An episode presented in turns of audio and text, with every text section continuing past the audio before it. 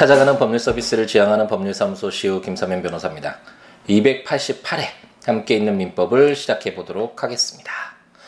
아, 이제 또 내일 아침에는 2018년 3월 20일 아침에 아마도 여러분들을 찾아뵙고 있을 텐데, 아, 요즘에 좀 예, 많은 분들이 들어주시더라고요. 이제 또 매일같이 해서인지 아니면 아, 이제 정말 4년여에 걸쳐 대장정이었던 함께 있는 민법이 이제 마무리되어 가서인지 예, 많은 분들이 이제 좀 더 들어주시는 것 같고 또 어떤 분 중에 이제 오랫동안 아, 제 글이나 팟캐스트나 이렇게 들어주신 분이었는데 함께 있는 민법이 이제 마무리되어 간다라는 아, 그런 이야기를 들었더니 아 약간 아 뭐, 뭐라 그래야 되나 좀 공허함 뭐 어떤 쓸쓸한 쓸쓸함 뭐 이런 것들이 예, 느껴지기도 어, 하는 요즘인 것 같습니다. 어쨌든 많은 분들이 들어주시니까 더 힘이 나고 더 좋은 방송으로 여러분들이 민법이라는 것과 좀 더 더 친해질 수 있는 그 기회를 잘 전달해 드려야겠다는 생각이 들고 2018년 3월 20일 아침 시간에 이제 여러분들을 찾아뵙겠지만 저는 또 아침 시간에 또 재판이 일찍 잡혀 있기 때문에 그 저녁 3월 19일 저녁에 이제 모든 일을 좀 마무리 짓고 사무실에서 이제 퇴근을 하기 전에 서둘러 녹음을 하고 있습니다. 오늘은 좀 간단하게 이제 또 보고 어, 지나갈까요? 아침 시간에 좀 여유가 있을 때는 그래도 이런저런 이야기도 하면서 서로 어, 서로라고 할 수 있는지는 모르겠지만 그냥 제가 하고 싶은 이야기 어, 개인적인 이야기들 많이 좀 이렇게 해드리고 있는데 아, 이렇게 좀 저녁 시간에 또 일정이 있고 이럴 때는 좀 급하게 아무래도 해야 되니까 아, 바로 함께 있는 민법으로 돌아가서 우리가 후견의 종료라는 아, 세 개의 조문을 오늘 빨리 읽어보고 아, 정리를 해보도록 하겠습니다. 아, 항상 법을 읽을 때 뭐 민법도 마찬가지고 다른 법률도 마찬가지지만 어떤 권리 의무가 발생하는 것, 발생 측면 그런 권리 의무가 발생했을 때 어떤 효력을 지는지 지니는지에 관련된 이런 효력 규정 아, 그 이후에 그게 영원히 지속될 수는 없겠죠. 물론 뭐 그런 경우도 아예 없을 수는 없겠지만 아, 언젠가는 소멸을 하잖아요. 인간의 삶처럼 태어나고 어, 살아가고 결국 죽는 것처럼 아, 이 권리 의무도 언젠가는 법률 관계도 종료가 되는 경우가 있고 그래서 우리가 함께 있는 민법을 걸 통해서 뭐 수없이 많이 읽어왔죠. 이렇게 종료되는 사유를 어 뭐 우리가 얼마 전에 보았던 어 친권의 종료 사유도 있을 수 있을 것이고 뭐 자녀와 양자 관계가 종료되는 경우 아니면 혼인 관계가 종료되는 경우 우리가 그 채권법에서 공부했던 뭐 여러 가지 계약이 종료되는 사유로서의 해제 해지 뭐 이런 규정도 계속해서 어 뭐 채권이 발생한 뒤에 채권이 소멸되는 사유로서의 아, 면제나 뭐 상계나 뭐 이런 내용들 다 우리가 공부를 했었잖아요. 이것처럼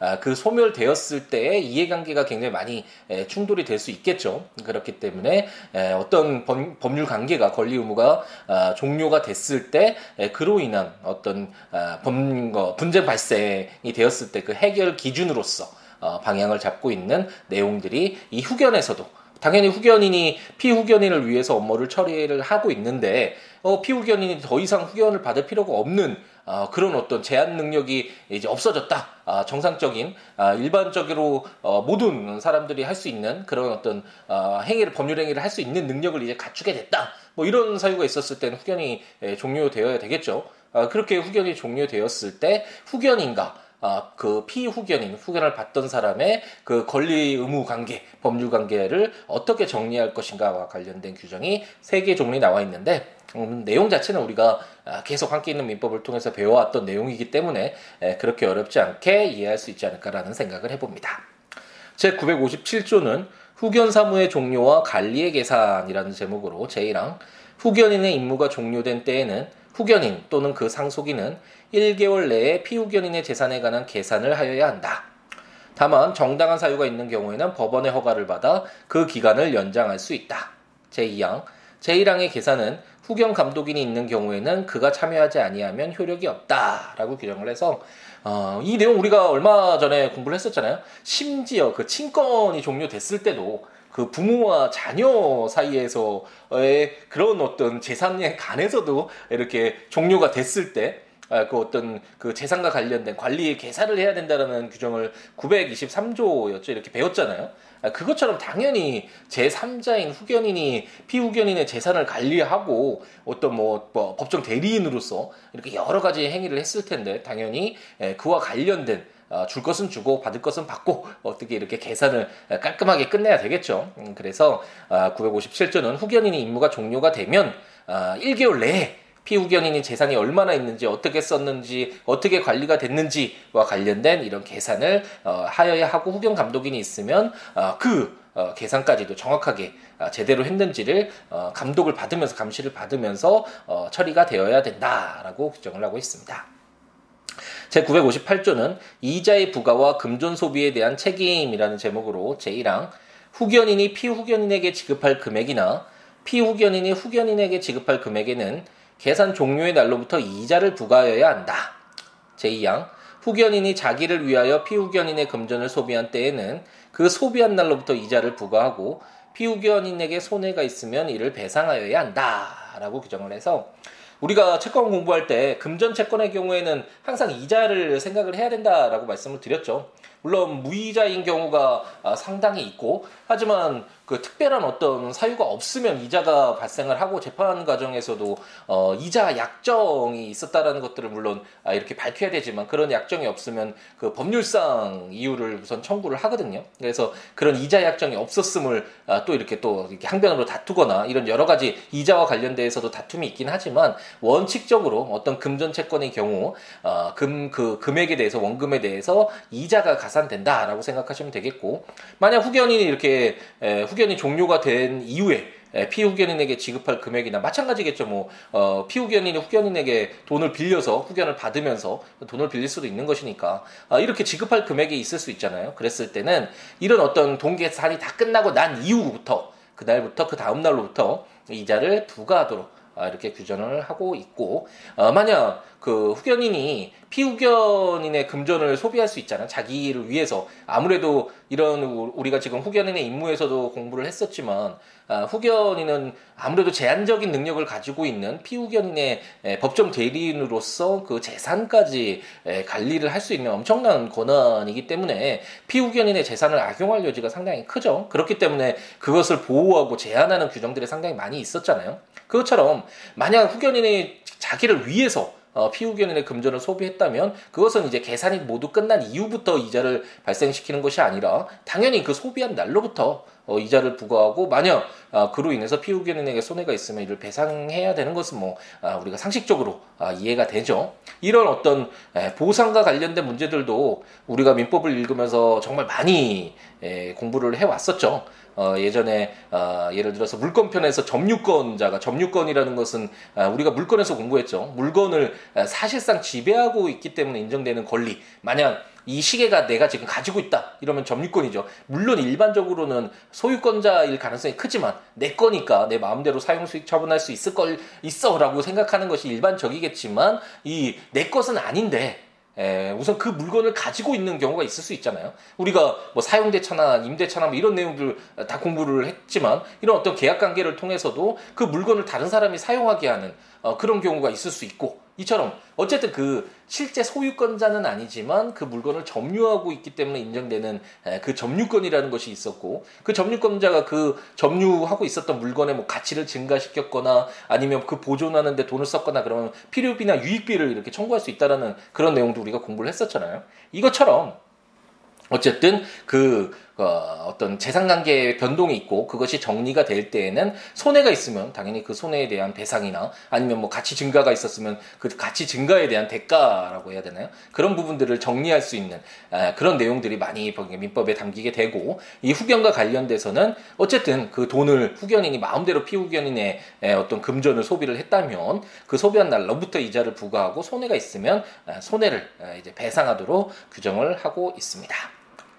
제959조는 위임 규정의 준용이라는 제목으로 제691조, 제692조의 규정은 후견의 종료에 이를 준용한다라고 규정을 해서 어, 위임과 유사하다라는 말씀 뭐 수차례 드렸죠. 어, 친권도 유사한 부분이 많고 특히나 이 제3자인 어, 후견인이 피후견인의 어떤 업무를 담당하는 것은 내 사물을 다른 사람에게 맡기는 그런 어떤 위임계약과 유사한 형태잖아요.